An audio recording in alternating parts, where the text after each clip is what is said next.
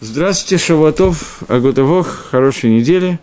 Мы продолжаем лекцию по теме «Смысл заповедей», и у нас 28-я лекция по смыслу заповедей, и в прошлый раз мы начали обсуждать тему Сферада Омер и период между Пейсахом и Шивотом. Сегодня мы немножечко продолжим эту тему, и я хотел коснуться такого момента э, обсуждения Пейсаха и Швуэса.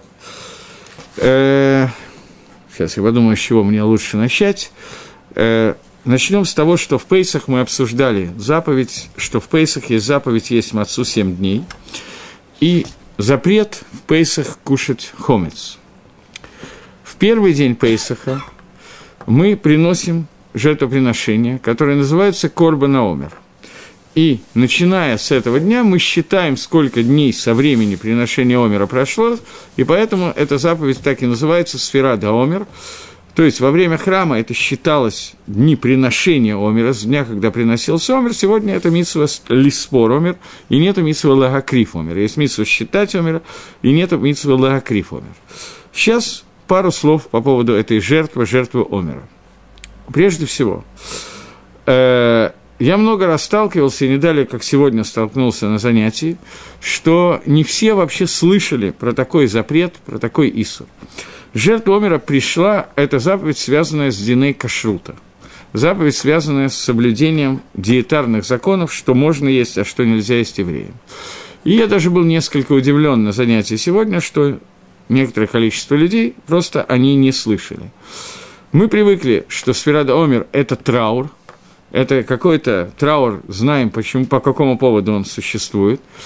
И не только не задумывайся о том, что когда Сферада Омер появился, когда Митсу такая была дана, это было задолго до появления Раби Акива и его учеников, и ничего траурного в эти дни не было.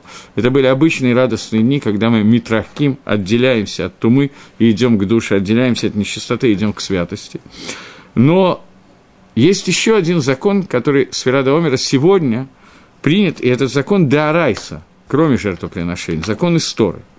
А именно, начнем со времени существования храма. Во время, когда существовал храм, после того, как приносился Омер, Омер приносился, это жертва, которая приносилась из сарим, ячменя, которая приносилась из э, нового урожая, который вырос, и этим урожаем нельзя пользоваться до того, как принесен этот Омер. Существует Исур, который называется Исур Хадаш – Исур нового урожая, и до приношения Корбана Омера до Арайса, из Торы, мы не можем кушать никакой урожай из пяти видов злаковых, который вырос, до приношения этой жертвы, во время храма. Во время, когда нету храма, нам Мидарайса из Торы запрещено кушать новый урожай до того момента, когда не наступил восход солнца 15-го Ниссана тот день, когда раньше нам разрешал Омер кушать урожай, теперь, поскольку Омера мы не приносим, то для разрешения для, для еды нового урожая это делается не Омером, а началом этого дня, Мидарайса, истории.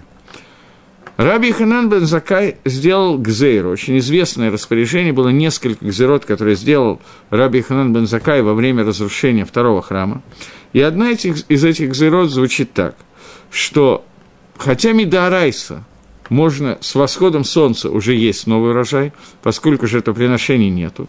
Рабонан, Раби Ханан бен Закай, сделал Гзейру запрет до Рабонан, есть новый урожай до того момента, когда не закончится первый день умера. Почему он сделал такой Гзейру? Он сказал так, Махар и Банеба и. Завтра будет построен храм в скорости в наши дни, и люди будут думать, что вчера, в прошлом году, Иштакат. Мы не ели нового урожая до восхода солнца. Теперь тоже с восходом солнца мы можем есть новый урожай. И не будут знать, что во время, когда нету храма, что разрешает новый урожай, восход солнца. Во время, когда есть храм, что разрешает новый урожай, не восход солнца, а жертвоприношение, приношение Омера. А может оказаться, что Кагиним не успеет приготовить все, что нужно, и Израилим тоже, не успеет приготовить все, что нужно для, для нового урожая. И поэтому приношение Омера будет отложено, и люди, не зная этого, начнут есть новый урожай, и, а, и Авру Алисур Дарайса. Приступят в завет Торы. Прежде всего, поскольку я уже заговорил об Исур Хадаш, который связан с Омером, то немножечко несколько слов Галахи. Я понимаю, что уроки у нас больше о смысле заповедей, но немножечко надо понять заповеди тоже, в чем они состоят, чтобы коснуться их смысла, иначе это получается как бы не совсем правильно. Запрет на еду Омера есть вопрос в Геморе, Махлокис Бакидушин, Махлокис Танаем. Это запрет, связанный с Эрицесроль или нет? Прежде всего, существует определенное количество заповедей, связанных только с Эрицесроль. И мы их обсуждали, я сейчас сообразил. Швиз, Трумот, Маасрот, П. Это мецвод, который нагим только об Эрицесроль, и именно к душе святости Эрицесроль приводит к необходимости выполнения этих мецвод. За границей, в Хуцларец, эти мецвод не обязательно делать, не обязательно выполнять.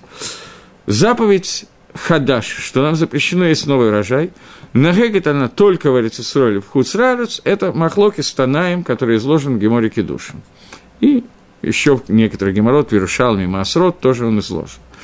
И Ровши тот, большая часть мнений, говорит о том, что за границей тоже есть запрет на еды нового урожая, и этот запрет, запрет не просто от Рабанан, это запрет, который запрещает нам Тора, и нам запрещен новый урожай, Мида и за границей, и варится сройль. Но это все касается э, это все касается всех мнений, кроме мнения Баха. Бах – это Бейт Хадаш, это комментарий, который написан на Тура. Шита Баха, мнение Баха, что запрет на еды нового урожая за границей отсутствует. Он посак, что это митсва только связанная с Эрицесроэль. И, во всяком случае, урожай, принадлежащий Гою Бахуцларец, не евреев Хуцларец, от него нет запрета на урожай. Так паским почти все хасидим, и очень многие литаим тоже придерживаются этой точки зрения, поэтому во многих местах за границей принято не обращать внимания на то, хадаш это или нет, и, по крайней мере, если есть софик хадаш, тоже на это не смотрят и едят. Мишна Брура посекет, что, посек, что э, Хадаш Асур Сларец за границей Мида Райса, так же, как в Эрицесроэль. Но есть разные поским, как я сказал, поэтому есть разные точки зрения. Шах, Пасак, Кибах. Есть еще поским, которые соврим как Бах. Но в любом случае, за границей это вопрос, в Эрицесроэль никакого вопроса нету. До приношения жертвы Омера или до окончания первого дня Пейсаха сегодня нам запрещен в пищу новый урожай. Это аспект новый раз жертвоприношения Омера. Теперь в чем состоит митсва жертвоприношения Омера? Просто рассказ, как приносится Омер, некая ликвидация безграмотности, чтобы мы знали, о чем мы говорим. Первый день Пейсаха всегда Йомтов и иногда Шабас, как мы знаем. В первый день Йомтова выходили шлихей Бейздин и собирали ночью, они выходили и собирали урожай, делали к циру. Кцера – это Малаха да это работа истории. То есть Тора запрещает и в Йомтов, и в Шабас лекцор э, жать, сжимать новый урожай. И все остальные работы, которые сейчас будут сделаны, тоже запрещены из Торы. Тем не менее, для приношения жертвы Омера Тора разрешает сделать эту работу, и эту работу нельзя сделать до этого. Это именно должно быть сделано в Шабас или в Йомтов первый день. Мы сжимаем определенное количество необходимой пшеницы, после чего обрабатываем все работы, которые нужно сделать, включая брейру, э, тхину, превращаем ее в муку, муку просеиваем в 13 ситах, специальный способ просеивания, который подробно описывается в Геморе Минуход, после чего эта жертва готова для того, чтобы выпекать и приноситься в качестве омера. После того, как она приносится в качестве омера, в эту секунду меда можно кушать новый урожай от всех пяти видов злаковых. Омер приносится из саарим, из ячменя, в отличие от остальных жертвоприношений, которые приносятся в храме, которые все, кроме одной, приносятся из э, пшеницы. Есть только одна жертва, кроме Омера, которая приносится из ячменя, это корбан сота. Сота – это женщина, которая подозревает в измене мужу, поскольку она сделала или не сделала, это проверяется, это жертвоприношение, маасеб гима, действие, приравненное к действию скотины, то ей дают ее жертвоприношение, это жертвоприношение из еды, которую ест скот, а не человек. Сегодня ячмень, овес, ячмень – это, правда, очень принятая уже пища, но во времена Гемора мы видим, что это называлось «охель маахоль бгема, а не маахаль адам». Окей. Это овес, наверное, а не ячмень, я не знаю точно ячмень. Ячмень? Ячмень по-русски, окей. Я не очень по-русски знаю эти продукты, поэтому я все время путаюсь. Так вот, Двинемся дальше. Э, это жертва, которая приносится в первый день Пейсах. И это жертва, которую можно принести только в первый день Пейсах, и это жертва, которая разрешает хлебное жертвоприношение, которая разрешает лахила всю, весь новый урожай. Есть очень похожая жертва, которая приносится не в Пейсах. Это жертва, которая приносится в Шивот, хлебное жертвоприношение, которое называется штейлехом. Два хлебоприношения, которые приносятся только раз в году в Шивот, и это тоже такая специфическая жертва, которую мы сейчас будем обсуждать, которая пришла для того, чтобы сделать нечто очень похожее тому, что сделал Омер. Омер, который приходит в Пейсах, приходит, чтобы разрешить в Гвулин, не в храме, а в других местах весь новый урожай. Но в храме после этого жертвоприношения Адайн все еще было запрещено приносить жертвоприношения хлебные из нового урожая, кроме ячменя, до тех пор, пока не приносится в Шивот хлебное жертвоприношение из муки э, пшеничной муки, которая называется хита, приносится штейлейхем, после этого в храме разрешены жертвоприношения из нового урожая. До Шивота жертвоприношения из нового урожая в храме были запрещены. И вот эти две жертвы, которые с одной стороны очень похожи, с другой стороны между ними есть одна очень большая принципиальная или две большие разницы, как говорят у нас в Одессе. И теперь нам надо попытаться проследить за этими разницами, которые есть в этих жертвоприношениях, и увидеть похожесть их и разницу между ними, и через них понять суть дней подготовки между Пейсах и Шивотом, еще один аспект, который мы не разбирали на прошлом уроке. Давайте двинемся вперед. Прежде всего, Гагдама Ксара, короткая Гагдама. Когда Адам решен ел от дерева познания добра и зла, то Гемора приводит три мнения, что такое дерево познания добра и зла, и Мидрашрава приводит еще одно мнение Раби Аваху. Эти три мнения – это Тана, финики, второе – это э, пшеница, третье – это виноград, и четвертое, которое в Геморе нету, есть Мидрашраба от имени Раби Аваху, это Этрок. Четыре точки зрения того, что такое Эцда Тофера. Лешим в своей книге «Да» пишет, что на самом деле все четыре – являлись Эцда, Тоф и Ра, каждый из четырех – это некий аспект этого дерева познания добра и зла, и каждый из них обладал определенными свойствами, из-за которых их нельзя было кушать, и это нарушение, которое сделали Адам и Хава, когда ели от дерева познания добра и зла, они ввели себя ту туму, ту нечистоту, которая была в этом дереве, ту некошерность еды, которая была, ту невозможность, переведем это на человеческий язык, ту невозможность поднять искры к душе, которая была в этом дереве, которая в этот момент Адам и Хава поднять не могли, и они вошли в Адама в виде Яцергары, и в результате Адам и Хава стали смертными, стала тума, которая вошла в мир, и некоторые аспекты, которые мы обсуждали на прошлом уроке.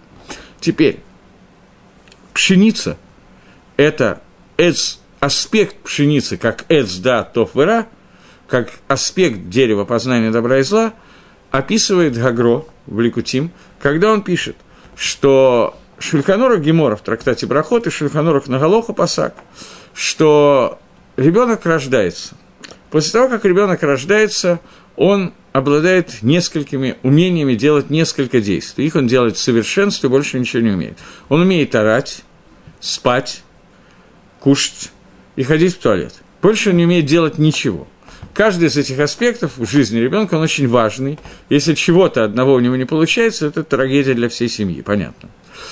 Когда ребенок ходит в туалет, нас сейчас интересует именно эта часть жизни ребенка, то здесь возникает вопрос, у каждой здравомыслящей еврейской мамы возникает вопрос.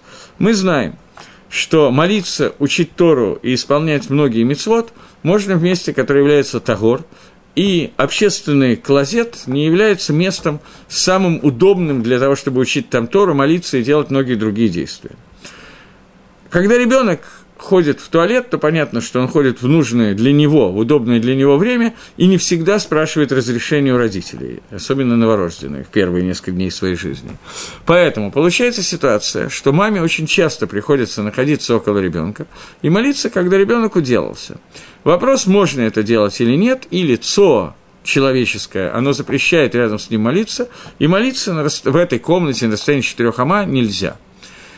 Геморы дает ответ, Шульханурах Пасак этот ответ на Галоха, что новорожденный ребенок, пока он питается материнским молоком, его ЦО абсолютно безвредно с точки зрения того, что оно тагор, и около него можно молиться, никаких проблем это не вызывает. До того момента времени, когда ребенок доходит до возраста, это примерно два года, по-разному может быть, до того возраста, пока ребенок не дошел до состояния, когда он может в состоянии быть съесть, печенье, торт, э, хлеб, в зависимости кашу из пшеницы, в количестве кибейца, которое является тем количеством, которое называется ахила, еда, После этого рядом с ЦО, которое этого ребенка, молиться нельзя, и его ЦО приравнивается к ЦО взрослого человека, поскольку он уже ест от этого дерева познания добра и зла, и, соответственно, не все, что он съедает, остается в состоянии Тагор, и тума, которая появляется, выходит из этого человека, и, соответственно, она выдает какие-то запахи, и около нее нельзя молиться. Это Галоха Лемайса, который не всыкав в Шельханорахе, и Гагро говорит, что это аспект, тот самый аспект еды Адама решенный от дерева добра и зла, который существует. Говорит Мидраш, что после того, как Адам и Хава ели от дерева познания добра и зла, и это пшеница, Мидраш продолжает идею того, что это пшеница, это хита, то, говорит Мидраш, то теперь, после того, как хита стала деревом познания, и она обладает вот этими функциями, о которых мы сейчас говорим, я хочу только напомнить, что это не обязательно хлеб и печенье, это каша, которая сделана из пшеницы, манная каша и так далее. Это все, о чем я говорю. После того, как э, пшеница – это дерево познания добра и зла, после того, как мы это обосновали и как-то приняли – После этого нам надо коснуться следующей накуды, что по идее своей Альпидин по закону Всевышний должен был бы запретить нам есть хомец весь год. Хомец – это должна быть еда, которая не роял охль, запрещена, это трефа должна была бы быть. Но Акодыш Брагу увидел, что люди не в состоянии, мир не в состоянии существовать без хомиса, поэтому запретил хомец только на 7 дней в неделю, на остальные дни он разрешил хомец. Пшада пашут, самый простой машмаут, перевод того, что я сейчас говорю, что я просто много раз слышал, как люди говорят, что они бы кушали мацу целый день, целый год, маца это очень вкусно, замечательно и так далее, но Мидраж говорит, что человек не в состоянии питаться целый год мацой. Может быть, по состоянию здоровья, может быть, по вкусовым э, ощущениям, неважно совершенно почему. Но человеку требуется хомец в разных его видах, потому что без этого мир не может существовать, он не может выжить. И самый простой – я приведу доказательство этому, такое, которое в свое время мне было несколько неожиданно. Я просто к нему уже привык, поэтому, я не знаю, на вас произведет впечатление или нет, на меня уже не производит. Как обычно, первый раз произвело, а второй уже привык. В Шульханорах Бадиней Гавдала пишет по законам Гавдалы, что Гавдалу нужно делать либо на яин, либо, если нет вина, то на хомер Мадина, на напиток, который является основным напитком этой страны. Например, в России это водка, пиво это годится для того, чтобы сделать на нее Авдалу. Но только бы быдиавит, лыкатхила, только виноградное вино. Рамо в Галахот Пейсах пишет, что Авдалу, который мы делаем на восьмой день Йомтова Пейсах, Рамо жил за границей в Кракове, и там Пейсах был 8 дней, не 7 дней, не как в Эрицесроль. Авдалу, который мы делаем на последний день Пейсаха, на гук принято, говорит Рамо. Надо понять, что Рамо пишет не для дебилов – а для людей, которые в состоянии просчитать Рамо и Шульханоров. То есть он пишет для Талмидей Хахоми, для мудрецов. Поскольку, говорит Рамо, за 8 дней, которые нам были запрещены водка и пиво и так далее, человек соскучился по ним, и ему это очень тяжело, и то из-за хавивута, из-за любви к этим напиткам, ему нужно сделать Гавдолу Лекатхила на водку или на пиво, а не на вино. То есть, несмотря на все динейк дима, на все законы о том, что вино является значительно более важной вещью, но 7 дней, 8 дней человек не пил водку и пиво. Тяжело ему. Тяжело. Мир не может существовать, если хомец запретить. Поэтому даже такую миссу, как Абдолу, надо делать на водку, а не на вино. Это просто, чтобы понять, что мир не может существовать без хомица. Теперь это самый простой аспект того, о чем я хотел сказать. Более я не знаю, более простой, более сложный, более глубокий, скажем так. Аспект этого вопроса – это такой, что хомец называется саар шебейса, закваской, которая в тесте. Хомец – это сим, символ, симан, символ Ецаргары. Ецаргара работает в очень многих направлениях. Но основное направление работы Ецаргары два, – это два направления. На самом деле все остальные включаются в эти два. Это направление, которое называется Тайва и Гайва. Стремление человека к получению удовольствия и бесконечная гордыня, которая есть у человека. Начнем с удовольствия. Почему хомец является удовольствием, это понятно. В принципе, человеку вполне достаточно замешать воду с мукой, спечь, сделать из этого какое-то пресное тесто, затолкать себе в желудок, он сыт, пошел заниматься службой Всевышнему, и нечего выпендриваться. Но человек так создан, что такую еду он не в состоянии есть. Его Ецер требует, чтобы ему было вкусно. Он не хочет просто набить себе желудок, он хочет набить его вкусно – с горчичкой, с майонезом, с соусом, с перчиком, еще с какими-то специями. И желательно забить, э, любезные, будьте добры, и закусить. Чтобы еда превращалась в некий культ. Об этом мы говорили, когда говорили о заповеди Мацы, что Маца – это анти, вот этот вот культ, анти-тайва. Поэтому сейчас, когда мне надо говорить о хамеце, я объясняю, что хомец – это ага-тайва. Тайва, которая определена от дерева познания добра и зла, тайва, которая входит в нас, она входит через хомец. Необходимость этого дерева, то, что необходимо для жизни, это митсва маца, все остальное это хомец. Поскольку Всевышний понимал, то есть хомец – это проявление царгары тайвы и проявление царгары гайвы. Гайва – это гордыня, от слова гавуа – высокий. Хомец, он растет, возвышается, он становится высоким, и это проявление гайвы человека, который... Понятно. Гайва проявляется, и суть Гайвы, самая верхняя ступень проявления Гайвы – это Ецаргара, например, человек, который объявляет себя Богом, Базманейну в свое время человек говорил «я Бог», никто не придет к Богу без меня и так далее. Другой вариант этой же, этой же Ецаргары, но без Манейну. Это Бога нету, человек может все, мы наш, мы новый мир построим, как был ничем, тот и так далее. И Кох, еди, моя сила – все подчинено человеку, человек – венец природы и так далее. Я думаю, что все понимают и знают, о чем мы говорим. Это два проявления, они оба идут через хомец. Таева через желание к получению удовольствия, Гаева через гордыню, которая заложена в этом напрямую. Теперь, поскольку без Ецаргары мир не может существовать, поэтому Всевышний не запретил хомец к еде – Поскольку суть, цель существования мира – это Авадат Гашем, это служба Всевышнему, это свобода выбора. Поэтому, если отменить у нас полностью свободу выбора, убрать Ецаргару, то мир в том виде, в котором он сегодня, это уже будет не Аламазе, а Аламаба. Когда-то наступит такое время, когда Ецаргара не будет функционировать, но сегодня наша суть – это борьба с Ецаргарой, а не наоборот. Поэтому нельзя было запретить хомец, поскольку Ецаргара должна быть в этом мире – и это то, почему Всевышний не запретил хомец к еде. Это более глубокий аспект того же самого. Но, когда Всевышний это сделал, есть некоторый аспект хомица, который он запретил. А именно, приношение жертвоприношений из хомица запрещено. За исключением двух жертвоприношений. Одно жертвоприношение Гедиота, другое жертвоприношение Цибура. Начнем с Гедиота э, обычный человек, существуют все жертвоприношения, делятся на две группы – животные и растительный мир. Внутри каждого из них есть два вида. Это общие жертвоприношения и личные жертвоприношения. В личных жертвоприношениях – жертвоприношения, которые человек не ест, а сжигаются на мизбехе, и жертвоприношения, которые человек ест.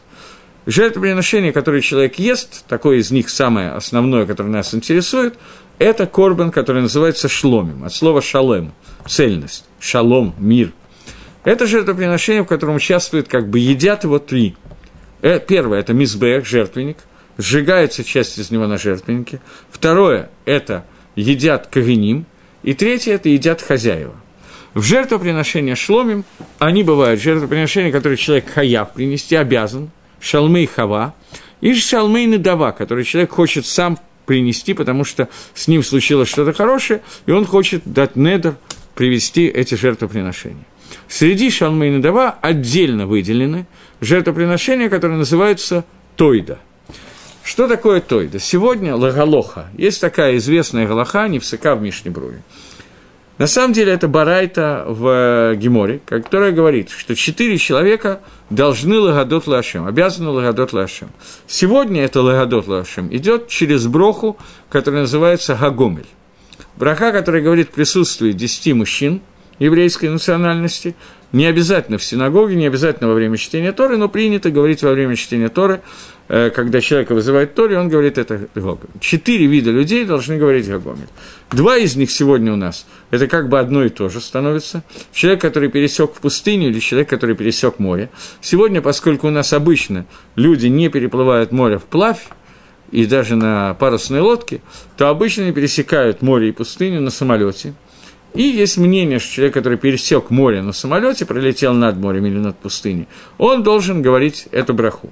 Браху Гагамеля Хамитавод. Вторая часть людей – это человек, который был в сакане, например, был опасно болен, то после того, как он выздоровел, он должен говорить эту броху. Что такое опасная болезнь, очень тяжело сказать, но то, что Нагук, по всем мнениям, это женщина после родов, говорит это Броху Хагоме в присутствии десяти мужчин, потому что роды, несмотря на то, что роды – это абсолютно естественный процесс, и сказать, что роды сегодня опасны, это не совсем верно, потому что медицина все-таки сделала некоторые шаги по сравнению со временем Гемора. И даже во время Гемора говорится «Хат Миэлев Ломета», что во время родов одна из тысячи не умирает, сегодня значительно меньше. Но тем не менее, поскольку Рабонан Тикну после родов, чтобы женщина говорила Броха Агомель. Этот мингак каям, и женщины обычно говорят. Э, следующая браха – это человек, который вышел из тюрьмы, отсидел в тюрьме, он тоже должен сказать Броха Агомель. Это безманейно в наше время. Четыре вида людей, которые должны легадот, говорит Гемора. Легадот – кавана, имеется в виду, что это не благодарить во время молитвы, а принести жертву, которая называется жертва Тойда, шалмей Тойда – во время этой жертвоприношения вместе с э, бычком или барашком, который приносится, приносится или козлом, приносится одновременно хлебное жертвоприношение, которое состоит из 40 хлебов. Эти 40 хлебов, они делятся на 4 вида по 10 хлебов, из них 3 вида – это маца, и один вид – это хамец. Корбан Тойда, в нем приносится хамец, это единственный корбан Йохид, где приносится хамец Бейтмигдаш. В Корбан Цибур такого нету нигде, кроме Шивота. Единственный день недели, когда приносится корбан, из хлебный корбан, который хомец, это жертвоприношение, которое приносится в Шивот, которое называется Штей Лехем. Штей Лехем, который приносится, два хлеба, которые приносятся в Шивот, они приносятся из хомица, и они приходят, чтобы разрешить новый урожай в пищу, э, не в пищу, а в жертвоприношение. До этого в жертвоприношении новый урожай не используется. И вот наша задача понять этот корбан. Когда приносим корбан омер, и 49 дней омера, 49 дней приношения омера, который мы сейчас обсуждаем, то омер, который приносится, как любая жертва, кроме штейлехем, любая общественная жертва, приносится из мацы – и это нормальное явление, кроме всего прочего, оно еще и в пейсах приносится. Но это нормальное явление, потому что любая жертва, которая приносится из хлеба в бейт мигдаш, она должна быть из мацы, поскольку хомец – это проявление Ецергары, сим, символ Ецергары, поэтому его не вносят в бейт мигдаш. И вдруг его вносят в качестве общественной жертвы в Шивот. И это царих Юна, это наша задача на сегодняшний урок, попытаться понять, что такое штейлехем шивота и почему они связаны с хамесом. Вопрос понятен, я думаю. Теперь для того, чтобы его обсудить, вернемся обратно к Маце. Нет, знаете, не, не вернемся пока к Маце, а обсудим Ецергору как таковую. Недавно, относительно недавно, несколько лет назад, умер такой Раф, большой Даршан, очень веселый израильский жизнерадостный раввин, Раф Яков Галинский – Равьяков Галинский отличался, он был очень известным даршаном, он любил говорить дрошот, его очень много приглашали, был популярным.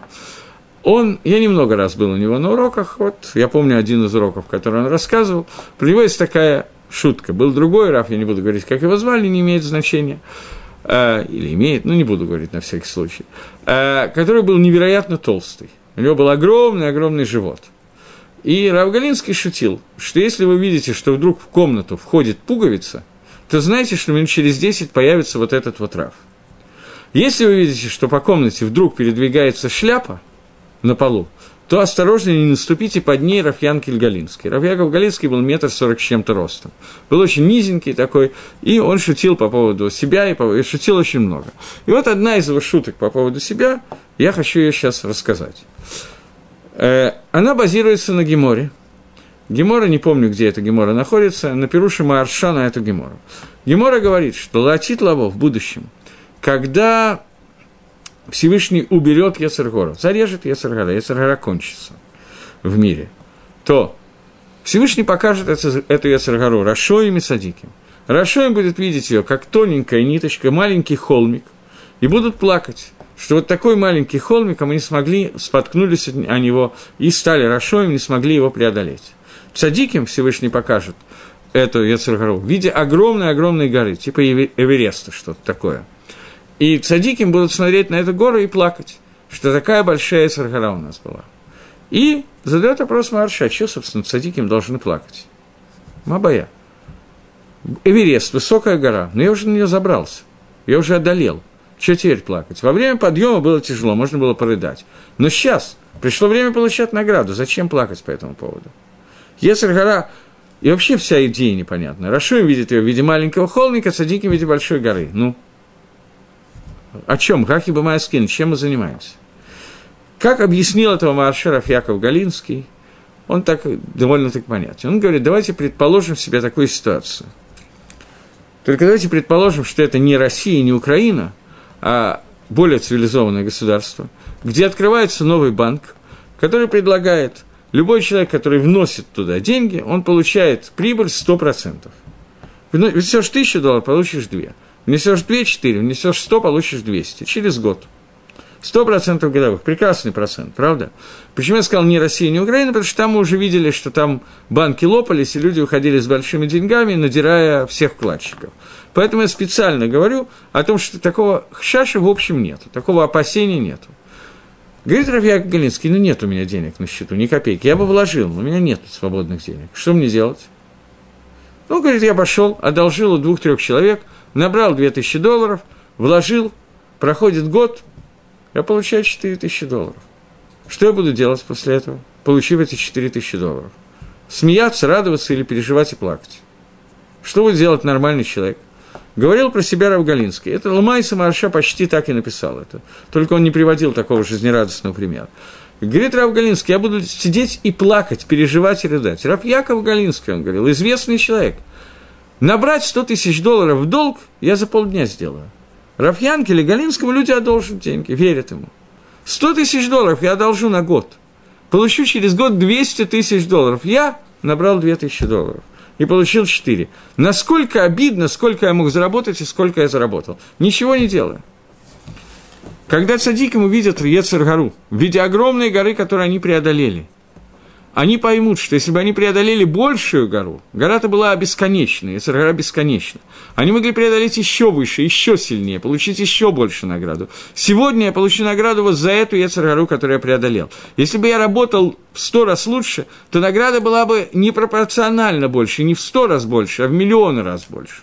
А я взял, взял в долг 2000 долларов и сидел довольный ничего не делал. А мог бы побегать в денек и получить Мог бы Валамазе немножко поработать, и тогда награда была бы Элу Дворим Шенлаем Шур. Вещи, у которых нет предела. Это проблема, которая будет у Цадики. У Рашоим будет другая проблема. Они увидят, что Лымайса, вот даже такую маленькую Саргару, и то они споткнулись. Поэтому во время прихода Машеха, все обычно рисуют приход Машеха как большой радость, счастье, люди радоваться, веселиться и так далее, говорит Гемора, все будут плакать. И Рашоим, и Цадиким. У каждого будет своя причина, но все будут рыдать. Понятно, что это, тем не менее награда будет большая. Я не против прихода Машеха, не подумайте. Я, в общем, двумя руками за. Но просто, чтобы понять, что у нас сегодня в руках и что у нас будет после этого. Окей, теперь двинемся немножко дальше. Это хомец. Это хомец, это проявление Цархары. Вопрос, который перед нами стоит, это вопрос, почему хомец приносится в шивот, а маца даже для будних, не для храма, а даже для людей, маца естся в пейсах и хомец запрещен в пейсах, а в шивот не только разрешен хомец, но даже предписывается его принести в жертву в храме. Это вопрос, который перед нами стоит. Все гагдамот, которые нужны, мы уже дали. Все предисловия мы дали. Теперь нам нужно прийти к ответу на этот вопрос.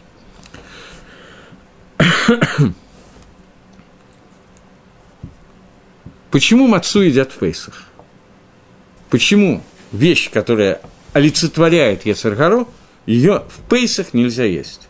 В прошлый раз мы обсуждали, или в позапрошлом, что суть Пейсахов, что произошло основное в Пейсах. В Пейсах произошло такое, такой идгалут, такое раскрытие Всевышнего, особенно во время рассечения моря, что весь народ мог сказать «Зеки лива анвева», вот Всевышний, он видел, он ощущал его. Раскрытие Творца в этом мире было такое, что даже Ехискель не увидел подобного на горе Синай. Когда есть такое раскрытие Творца, то в этом раскрытии Творца прийти со своей Ецаргорой, со своей буханкой хлеба, со своей тайвой и гаевой, чтобы немножечко пожрать и показать «Закли», это немножечко не то, что требуется.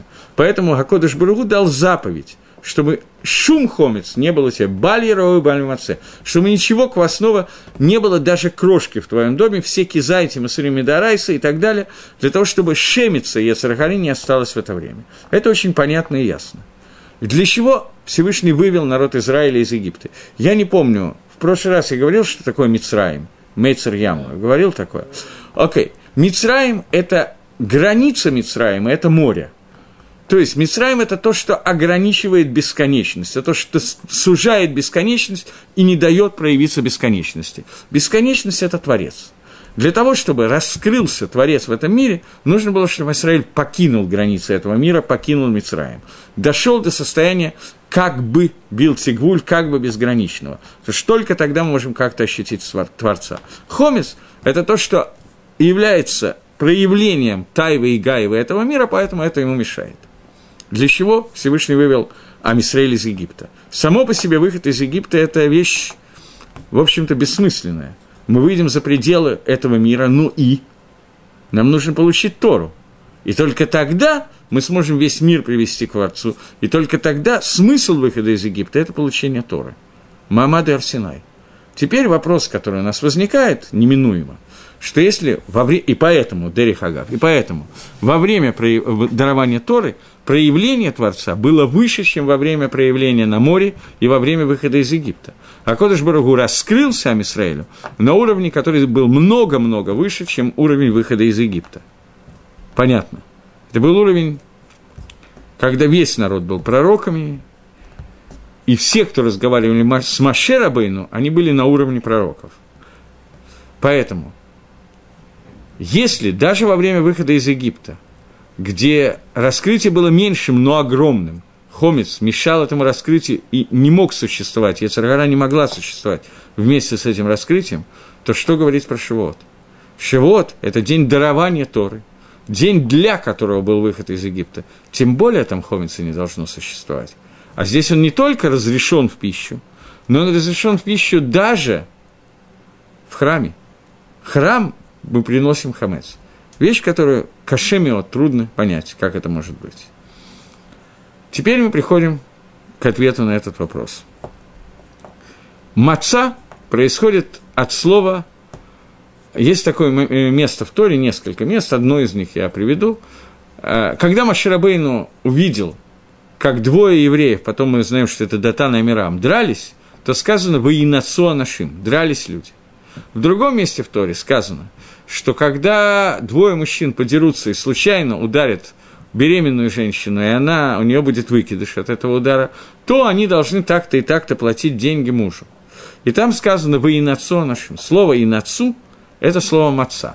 Слово «инацу» – ссориться, драться. Корень этого слова – это «маца», «мемцади». Это слово «драться», то есть «маца» происходит от слова «драка». Слово «лехем» происходит от слова «милхама» – хлеб. Происходит слово милхама, война. В чем разница между войной и дракой? Это две принципиально разные вещи. И это разные вещи не только в том, что драка, она на ножах, и на нунчаках, и на кастетах, а война, она с учетом, с применением артиллерии, авиации и еще чего-то. Были войны без применения артиллерии, когда войны были на мечах и на ножах, точно так же, как драка. Но, тем не менее, масштабность войны и драки, она совершенно разная не только масштабность, драка тоже может быть большая, двор на двор там и так далее. Но цель драки и войны – это разные вещи. Цель драки – это набить друг другу морду, побить друг друга. Цель войны – это завоевать. Драка, она не ставит целью завоевать противника и сделать его своим, подчинить его себе. Драка – это как в России. Встретились, выпили, подрались, потом познакомились. Это нормальное средство общения. Понимаете, что я имею в виду? Я пошутил, но понятно, что я имею в виду. Драка не ставит целью завоевания. Милхама – это полное подчинение, это полное завоевание. И это разница между мацой и лехемом. Поскольку это довольно такая тонкая существенная разница, то давайте постараемся ее прожонглировать. Что значит маца? Маца – это драка с Ецаргорой, когда нам запрещено, поскольку мы деремся за то, чтобы мы не подчинились этой, этой, этому Ецеру, чтобы Ецер нас не победил, раскрытие Пейсаха было таково, что мы сказали «зекили», мы посвящаем себя Творцу, а вода Гашем, то поэтому нам нужно побед... убрать Ецаргару, сделать так, чтобы Ецаргара не участвовала в этой работе. И это икор праздника Пейсах. Вывести Ецергору за границы того, где я нахожусь. Поэтому мы весь хомец, который у нас есть, мы проверяем дом, мы убираем, мы тратим недели, разные люди по-разному и так далее. После того, как мы все вымыли, вы пропылесосили, сделали все, что можно сделать, после этого мы говорим, что если что-то где-то как-то осталось, то мы его миватлим, оно становится как апредара, у меня хомица больше нету. Если есть какой-то хомец, который мне нужно оставить на потом, то я должен его продать не еврею, потому что не еврею можно иметь хамец в пейсах, и т.д. и т.п. У меня ничего общего с хамецем нету. Я и Ецергора в разных местах, я дерусь с ней, я от нее ухожу, я убегаю от нее, от, откидываю его назад. Это цель драки, вы, противника убрать, выбросить. Цель войны – это не выбросить противника, а подчинить. Это лехем, это милхама. Я должен подчинить Ецергора, сделать так, чтобы Ецергора перешла мне на службу, чтобы я служил Всевышнему с помощью Ецергоры. Раскрытие этого может быть только в Шивот – Шивот – это день дарования Торы.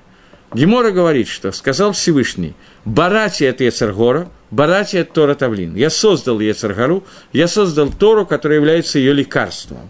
Если кто-то еще помнит «12 стульев», бессмертное произведение Ильфов и Петровых и так далее, то там был такой персонаж, отец Федор, и такой персонаж Остап Бендер, который задавал Федору, не знаю, как по батюшке, вопрос, почем продаем опиум для народа. Религия, Тора, это опиум для народа. Это взято из Гемора фраза. Не знаю, сам Остап Бендер лично учил Гемора или Ильф Петров или нет. Но взяли они именно оттуда. Тора – это является опиумом, самым наркотиком, лекарством против Яцергары. А Кодыш Барау сказал, что единственное лекарство Некид Яцергара – это Таратейну Агдуш, это наша Тора. Поэтому в тот момент, когда идет дарование Торы, в этот момент мы можем подчинить себе, завоевать себе Яцергору, сделать Яцергору частью своей службы Всевышнему. Каким образом мы много раз обсуждали, что любое, любое плохое качество может быть направлено на службу Творца. Будет время, когда Яцергора не будет совсем, но то время, когда оно есть, с помощью Торы мы можем сделать так, чтобы Яцергора помогла мне служить Всевышнему. Например, та же самая Гайва – может помогать служить Всевышнему, когда человек будет думать, что поскольку я такой умный, талантливый и т.д. и т.п., то я должен учить Тору больше, лучше и так далее, и так далее, и посвятить себя изучению Тора. Человек, который ленивый, его ацлут, его меда лени, который является проявлением Яцергора меда афара. Человек может привести себя к тому, что поскольку ему лень что-либо делать вообще, я очень хорошо понимаю, мне тоже, то поэтому мне будет лень пойти туда, где делают сейчас какую-то авейру, и я останусь дома и не пойду делать авейрот. И т.д. и т.п. Человек, который каасан, он может направить свой каас туда, куда гнев, туда, куда нужно направить, для того, чтобы гневаться против тех, кто пытается привести людей к нарушению заповедям Тора, а не гневаться на положительных евреев. И т.д. и т.п. Корень этого – это Тойра – это матан Тойра. Поэтому Шавуот – это день, когда из мацы мы переходим в состояние лехама. От драки с Ецергарой мы переходим в разряд войны с Ецергарой.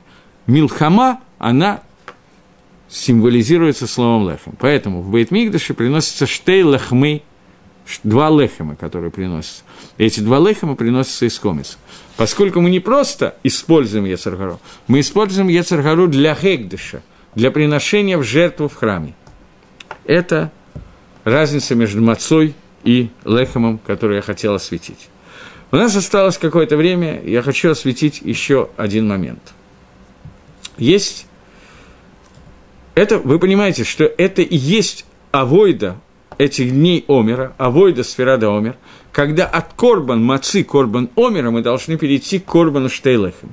То есть мы должны дойти через вот эти вот 49 ступеней – семь недель, каждая из которых Всевышний мегале нам какое-то свое качество на принципиально ином уровне, чем раньше, и мы должны стать клики буля раскрытия этого качества, инструментом для раскрытия этого качества, подготовить себя для матан Торы, для получения Торы, и в этот момент тогда мы сможем направить все действия Яцаргары на службу Всевышнему, а не наоборот.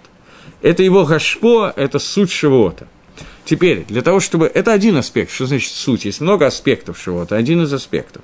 Теперь еще один аспект Шивота, который я хотел бы раскрыть, я думаю, что я успеваю это сделать. Когда мы читали пасхальную году, мы видели там такую, такой кусочек, который обычно поется, кусочек, который называется «Даену». Было бы нам достаточно. Он начинается с того, что если бы ты Всевышний вывел нас из Египта – и не покарал первенцев, э, или наоборот, если бы ты покарал всех первенцев в Египте и не вывел нас из Египта, было бы достаточно. Очень понятно, что имеется в виду.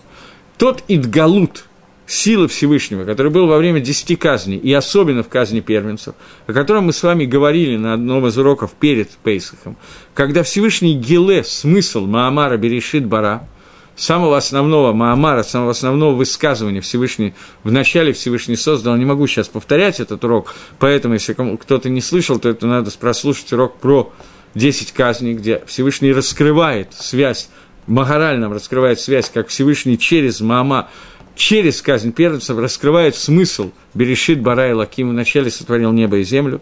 Ради Израиля, который называется Решит, были сотворены небо и земля. И вы, египтяне, которые не даете получить Тору на горе Синай, вы убираете смысл создания неба и земли, поэтому первенец у вас больше не имеет права на существование. Поэтому Медаки негет Меда, да не просто Медаки Меда, а тем же самым раскрытием, что он раскрыл Берешит Бара, когда он раскрыл смысл создания мира. Погибают первенцы Египта, потому что нету смысла первенцев Египта. Бессмысленное создание.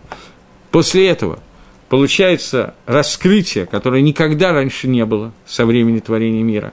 Если бы ты сделал только это раскрытие и убил первенцев, но не вывел нас из Египта, этого было бы достаточно. Очень понятное высказывание. Если бы вывел нас из Египта, но не рассек на море, тоже было бы достаточно.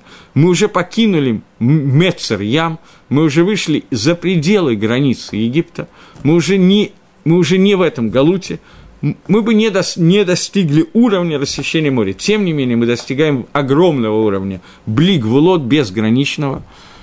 Этого было бы достаточно. Окей, следующее, если бы ты рассек море, но не, не, не вел нас по пустыне, этого было бы достаточно. Раскрытие, которое было на море, подобного раскрытия практически никогда больше не бывало. Народ, который мог сказать Зеки Лива Анвегу, это мой Всевышний, видеть Шехину так, как не удостоился видеть Ехескель Ганави, водай, что мы можем поблагодарить Всевышнего за это и сказать, этого было бы достаточно. Если бы ты провел нас по пустыне и не дал нам ман, этого было бы достаточно. Мидбар, раскрытие, которое было в Мидбар, дорого Мидбар, дор, который находится в полной... Короче говоря, это тоже можно понять. Если бы ты дал нас, нам ман, но не привел нам горе Синай – было бы достаточно. Ман, раскрытие, которое дало через хлеб, который спускается с небес, мы об этом тоже говорили, когда говорили в общем о маце, говорили, что ман это какой-то, маца это какой-то прообраз мана, и сейчас в любой еде есть какие-то нецесот мана, которые у нас остались, и поэтому мы говорим броху, мы соединяем эти нецесот, эти искры со Всевышним, ты кормил нам хлеб, который выращен на небесах, хлеб, который как бы он материален, но он весь духовный. Соединение материи и духовности, которое было во время Едемана, ничего подобного представить себе мы даже не можем. Когда-то нам покажут, что весь Алам Аба будет дан через этот ман. Понятно. Это та еда, которая наслаждение от Зива Шехины, то есть овеществление Шехины, как написал Рамбан. Я давал на эту тему тоже урок, я тоже не хочу сейчас дальше идти. Овеществление Идгашмут Шехина написал Рамбан. Если бы Рамбан такое не написал, я бы такое сказал, меня бы надо было убивать камнями. Но Рамбан написал, я только цитирую. Этого было бы достаточно. Дальше. Если бы ты дал нам ман, но не привел горе Синай, нам было бы достаточно. Следующее. Если бы ты привел нас к горе Синай, но не дал нам Тору, то этого было бы достаточно. Это фраза, которая значительно менее понятна. Для чего мы пришли к горе Синай? Чтобы получить Тору. Если бы ты привел нам горе Синай, Тору бы не дал. Даену. Что произошло? Амисраэль вывели из Египта погулять, прийти на исторические какие-то памятники Гарсинай, Гарсинай посмотреть немножечко, заняться альпинизмом немножечко, Абисов, так чуть-чуть. Была прогулочка, мы пришли к горе Синай, постояли, Тору не получили, пошли назад или вперед, я не знаю куда. Этого было бы достаточно. Как, какой смысл горы Синай, если оттуда не дается Тора? Что такое Маамад Гарсинай без дарования Торы? Тем не менее, здесь, в этой фразе Даена написано, что есть какой-то аспект, который надо проанализировать и высказать. Стоять у горы Синай и не получать Тору. Получение Торы – это получение заповедей. Об этом будет отдельный разговор. Но есть еще один аспект Маамада Арсинай, кроме Кабала Тойра. Есть еще один аспект, который здесь указан, а именно – раскрытие Всевышнего у горы Синай было каким-то принципиально иным, чем раскрытие даже во время Криес Ямсов. Каким, мы с вами не знаем, потому что мы не стоим у горы Синай, нам тяжело это узнать. При этом в Шиша Зихарот, Зихранот, которые указаны после Шахриса, сказано, что одна из вещей, которые человек ни в коем случае не имеет права забыть и каждый день должен вспоминать, это Маамад Арсинай – Шейла, что от меня требует Всевышний? Что я помнил то, чего я никогда не видел. Не видел я Мамада Сина, я не понимаю, о чем идет речь. Как я могу это помнить? Значит, есть некий аспект этого Маамада, который мы знаем сегодня, который нам был передан, и мы сегодня можем ощутить. Это передано через поколение. Вот этот аспект нам нужно с вами пытаться понять. Я не уверен, что мы успеем это сделать на этом уроке, осталось пять минут, но тем не менее, какое-то начало мы должны положить. Для того, чтобы положить это начало, я хочу обратить внимание на фразу, которая сказана в Торе, фраза, которая таинственно непонятная и, с другой стороны, очень примитивная. Что когда Маширабейну зашел на гору Синай, то Шехина спустилась, божественное присутствие опустилось на эту гору, начались громы, молнии, непонятно, что происходить, и написано «Ваам рааэд гакалот». Народ видел голоса. Народ видел голоса Творца, которая находилась в это время. Что такое колод Творца? Это вещь, которую мы с вами не знаем. Нам не дано этого узнать. Но, тем не менее, разница, которая между колод, мы можем узнать только производную этого коля, которая называется в Геморе бат-коль. Выходит бат-коль. Бат-коль и коль – это две большие разницы. Коль мы не знаем, что это такое, это удостоился Дора Мидбар, Дор Матан Тойра. Он удостоился услышать и увидеть колод. Бат-коль мы можем услышать. Производную этого коля мы можем услышать. Те, кто не могут услышать коль, могут услышать бат-коль. Тоже не все. Но лирот колод – это отдельный аспект, на котором надо остановиться. Что это значит увидеть голоса?